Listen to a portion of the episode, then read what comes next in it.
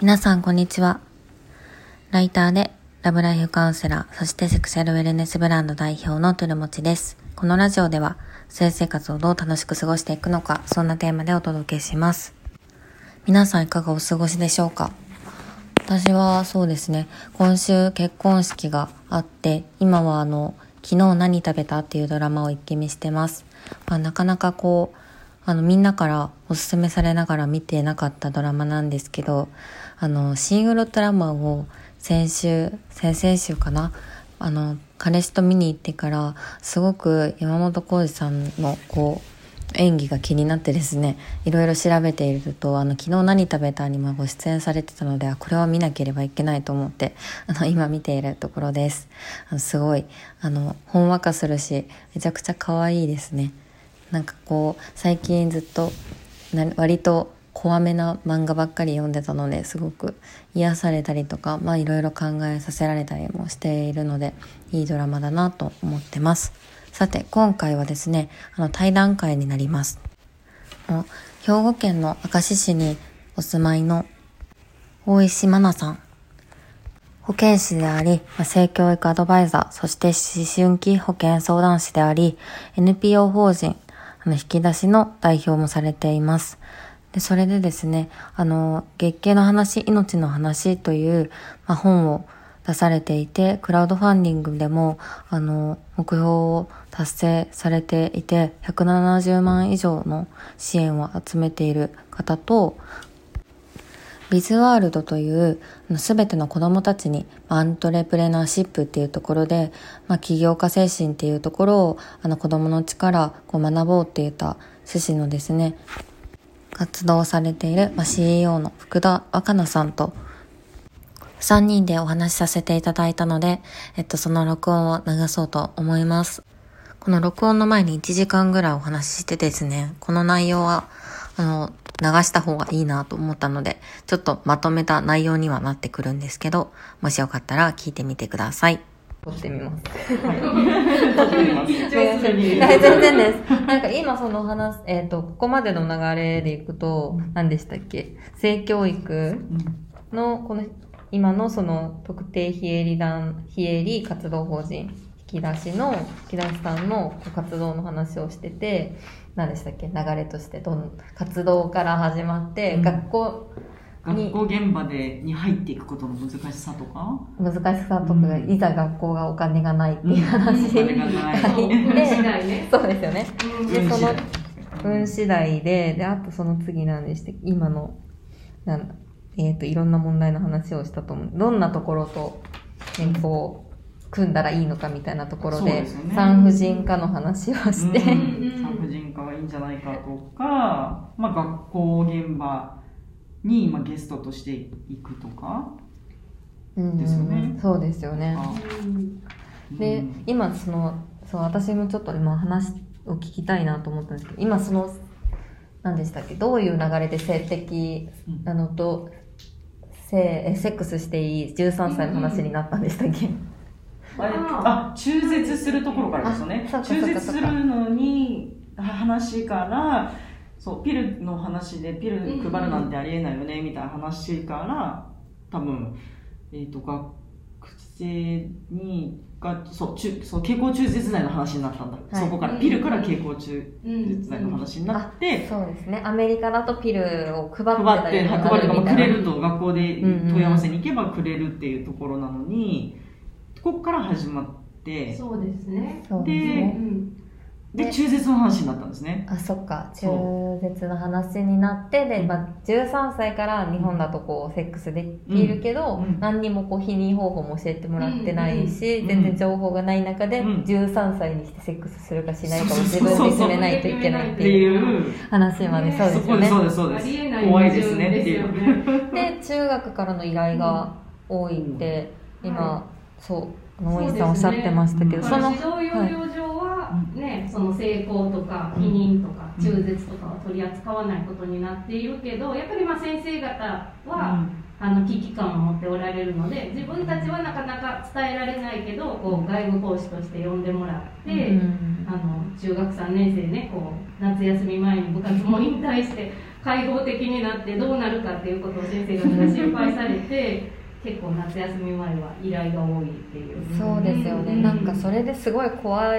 い話があるんですけどあの私が中学生の時に、まあ、全然そのセックスしていい年齢とかも知らなかった状態で中学生になって、やっぱみんな好奇心旺盛なので、なんか結構こうちょっとコンドームを財布に入れてちょっとかっこつけてみるとかがあったりとか、結構その私がいたとこ治安っていうか学生のそのなんかいじめとかひどくて、学校が、いじめの対象になったらそのこの筆箱の中に水風船みたいなしたコンドーム入れて爆発させるとか一時期流行ってて、なコンドームについてのとつくる知識もないまま、そんなものがあって、なんかエロいものだみたいな認識がある上で、そう。いじめの対象に使われたりとかしてでなんか学年集会に集まって、うん、なんかコンドームって名前も特になさずになんかなんかいじめでなんかちょっと変な方法が流行ってるらしい。か らやめとけみたいな。怒り怒るだけ怒られて、はいはいはい、でまた解決しないそうですね多分ね。ね根本的に大事なところをちゃんと伝えずになんかもやもやするので全然何も解決にならないっていうですねそう。それはでもなんか危機感とかはあったんですか？そのなんかコンドームを持ってるからなんかちょっと怖い怖いって言ったらなんだろう。なんかそういうことみんなしてんのかなとか。なんかそういう、うんうん、振り返るとその結構イケイケな、うん、そう学校のその学年の中でイケイケな感じの子はみんなセックスしてるみたいな、でそれがなんかこう私昨日もやったんだよねみたいな。それがちょっとかっこいいみたいな。先輩としたんだよねみたいなのをなんかそんなのを聞いててあなんかしてないとやばいのかなみたいな、えー、そうなっちゃいますよねそうなんです。でそういう女性誌その、はい、なんか当時ギャル雑誌とか見たら、なんかこう100人切りみたいなとかだったりとか、もうその初体験の年齢はもうなんか中学生ぐらいの年齢でアンケート取ったらもうみんな知ってますみたいな感じで、え、私中3でしてないのやばいのかなみたいなことを思ってすごい焦ってた気がするんですよ。怖いですね、そう、すごい怖い。だからなんか日本はその学校教育で何、なんでしないかっていうと、うん、まあネタこう起こしてしまうから早く教えてしまうと興味をそそってしまう。だけど、そんなことしなくてももうみんな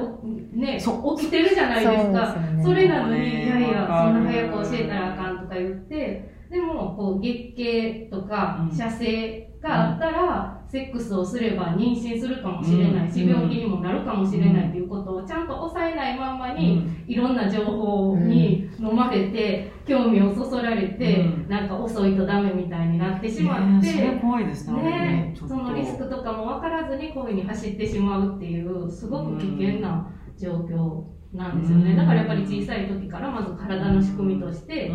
ね、第二次成長でこういう体になったら、セックスしたら妊娠するっていうことも、ちゃんと押さえとかないといけないのに、あなんとなく血が出る、月経になるっていうことと、セックスしたら、こんなことが起こるかもしれないっていうことが、結びついてないんですよね。めっちゃ怖い。なんかこうね禁止することで、とか伝えないことでやめさせようって同じく携帯持たせないみたいなのと一緒で、なんか持たせないことって全く解決になっていなくて、はい、むしろ持って正しくやるっていう方がいいのに割とその持たせない親が多くて、であとそのなんか成績が落ちたから携帯を取り上げるってお母さんとかもいるけどそうすると余計悪い方向に行って、友達の借りてログインしてみたいな。はい。なんか子供はみんな親がそうやって止めてるけど、うん、子供同士は協力して、いいややんなよみたいになってるから、なんかねその性教育もこう隠せば隠すほど知りたいとか、まあ、そなんかそんな感じじゃないですか、はい、人間って、う。ん、法則もあればあるほど破りたくなる、そうですね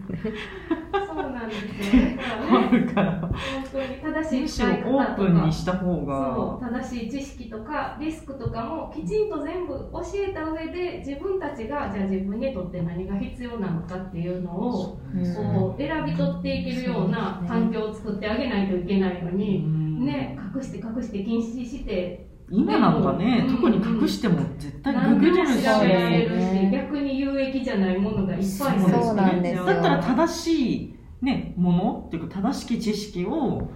大人が提供する場があれば、うんうん、ね、あの変にいじることもないだろうしそう。いう遊んだりとか、ね、そんなやっとかなきゃいけないのかなってすごいですよね、なんか私もすごいびっくりした今。本当ですか？そう。なんか国際的なガイダンスはもう本当に5歳からそういう人間関係とか人権的な面と合わせてこう知識も積み重ねていこうってなっているのに日本はもう歯止め歯止めでもうなんか局所的にちょっとだけそうそうそうそうそれなのに、まあ、13歳になったらセックスするかどうかはちゃんと自分で決めなさいみたいな、ある程度いやいやおかしいやろどう考えても。ほんまやなそうなんですよね。そうか、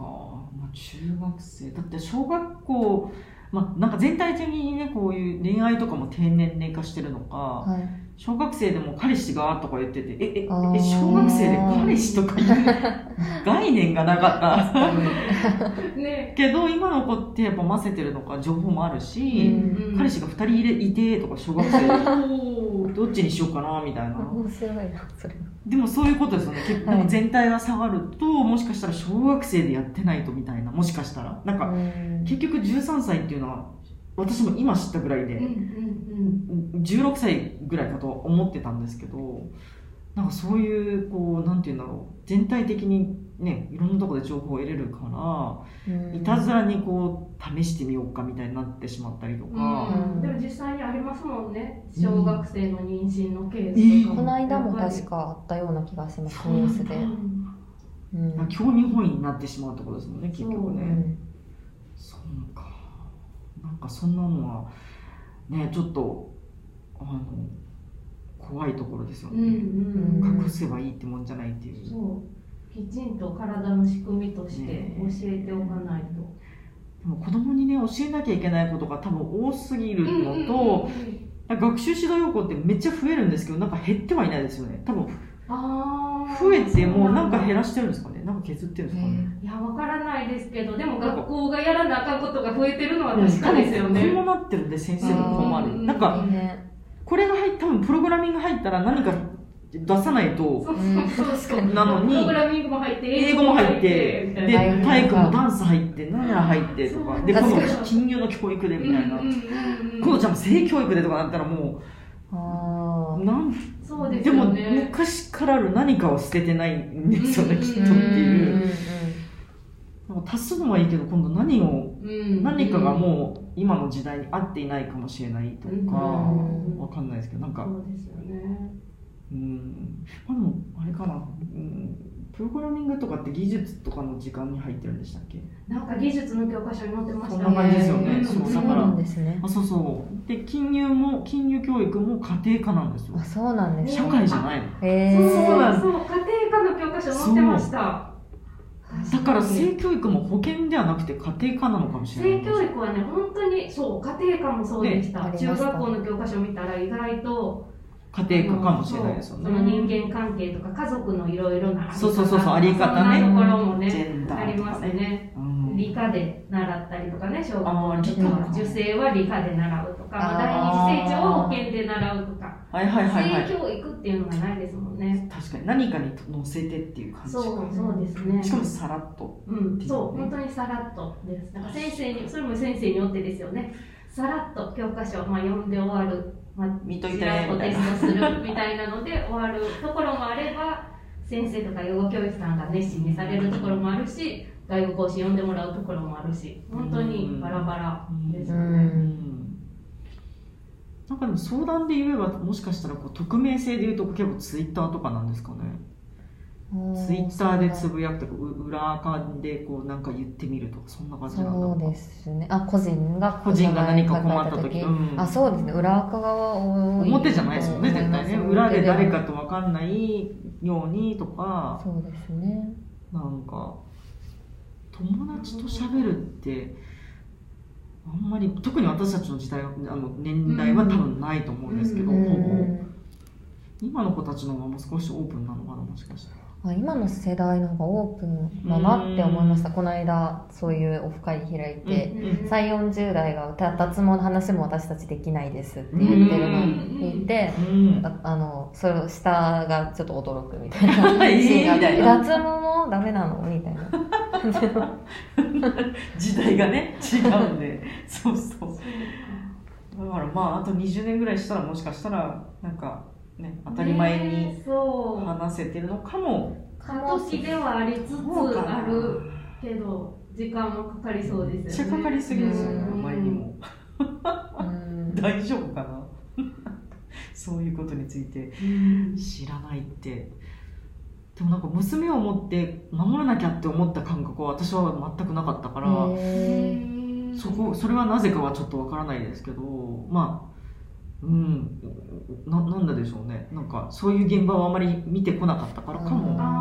まあでも確かに守らなきゃと思うかもしれないです。なんか自分の学生時代振り返ったら,、なんかもう家の近所でも露出する人いたし、なんかちょっと三宮に行けばつけられるしっていうのを思い出したら これは怖いなって思うかもしれないです。そうですよね。確かにね。うん。それはあるかもなまあそうですね、うん確かにそうかもしれない。それを多分気になりだしたらもう全く気にあのめちゃくちゃ気になるの。で、うんうんうん、気にしなかったのと、まあ、もしかしたら男女の差はあんまり私は自分が感じたことがなくてなんか女の子だから守らなきゃっていう思いをまだしたことはなかったかもしれないです、うん、自分自身が女だからって何か危険を感じたことが特になかったって環境はあるかも。でもそういうなんか見てたりしたらなんかねちょっと思うかもしれない。もしかしたら、過剰に怖がる必要はないけどまあでもやっぱりね女の子の方が被害に遭う可能性は全然高いですよね。でもねちっちゃい時の性被害とかは後から思うとあ男の子もそうか男の子にもねやっぱり性被害の防止みたいなのも世の中かったんやとか、そうですそうです、今は男の子も全然あります。その時は逆に気づいてやれてなかったなっていうのも反省としてなので、なんか小学生のお子さんとかとちょっとあのイベントする時があって、あの男の子だしと思ってもやっぱりトイレは一緒についていって、入り口までついていって、男の人についていってもらってあのそこまで見といてあげてください出てくるまでっていう、なんとなくそれはあの男の子だからなんとなくトイレ一人でも行っていいかとちょっと思っちゃったけれども、なんかそういうのはちょっと最近、うん、気になりますね。男の子をが好きでそういう仕事をされてる方もいるんですよね。狙ってるというか、うん、ね。あります。そう。そこは結構ね自然自然学級とかでしたっけ？なんか宿泊するやつあるじゃないですか、うんうんうんうん、あれで一回会ってとある小学校で、えー、男の子が？男性のその大学生みたいな子でずっと大学の時からずっと多分10年間とかこう手伝いしてた人が実はそうだったっていうの。多分誰かがピッと言ったら急に僕も僕もってなるけどその最初の一人が出てこなかったっていうのはあると思うんですけどでもそれもそうですね。どういうことが性の被害なのかっていうのを分からないから結局。なんか触られたみたいなので終わっちゃって、ね、最近はそのプライベートゾーンの話あそうそうそうプライベートゾーン。そうそうそう。おかしいことをされていると気づかずにね大きくなってからああれってあれは被害だったんだ。でも気づいた時にはトラウマになってるっていう人もね私たちの年代でもたくさんいるので。うんうん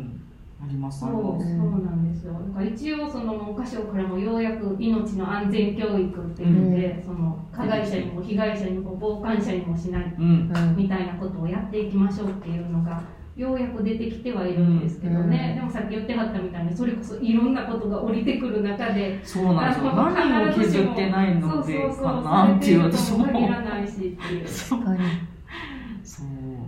多分時代とともに何か捨てなければならないものもあるはずじゃないですかきっと、はい、今は必要ないよねっていう